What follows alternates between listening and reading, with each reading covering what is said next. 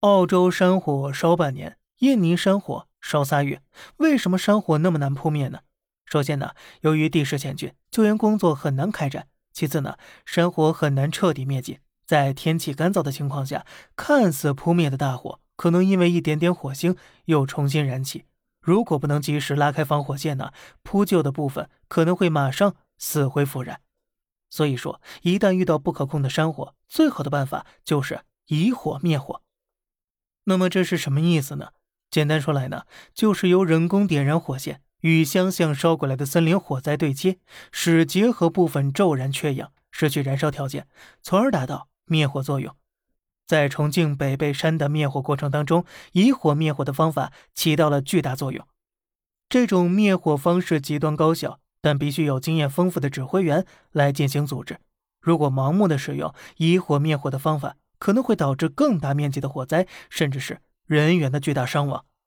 其实扑灭山火的方法还是有很多的，比如冷却法。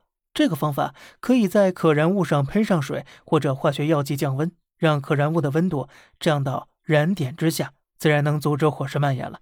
其次呢，灭火还需要遵循一个规律，叫做打出火。那么打是打击的打，出是初始的出。这个打出火呢，就是在前期无论投入多少资源，一定要尽力把山火控制在一定范围内。因为一旦火势成型，要将其扑灭，那就是难如登天了。只有尽力把火势控制住，堵住它的火头，才能打早打小，把损失降到最低。相比较而言，夜间和凌晨的火是最好打的，因为夜间即便是非常炎热的天气，温度湿度也会相对更有利一些。而这也是为什么很多消防官兵甘愿冒着风险挑灯夜战，因为天时非常重要。如果救火时刚好下场雨呢，简直就是发动总攻的最好时机了。那么您觉得还有什么更好的灭火方式呢？好了，这里是小胖侃大山，每天早上七点与你分享一些这世上发生的事儿。观点来自网络，咱们下期再见，拜拜。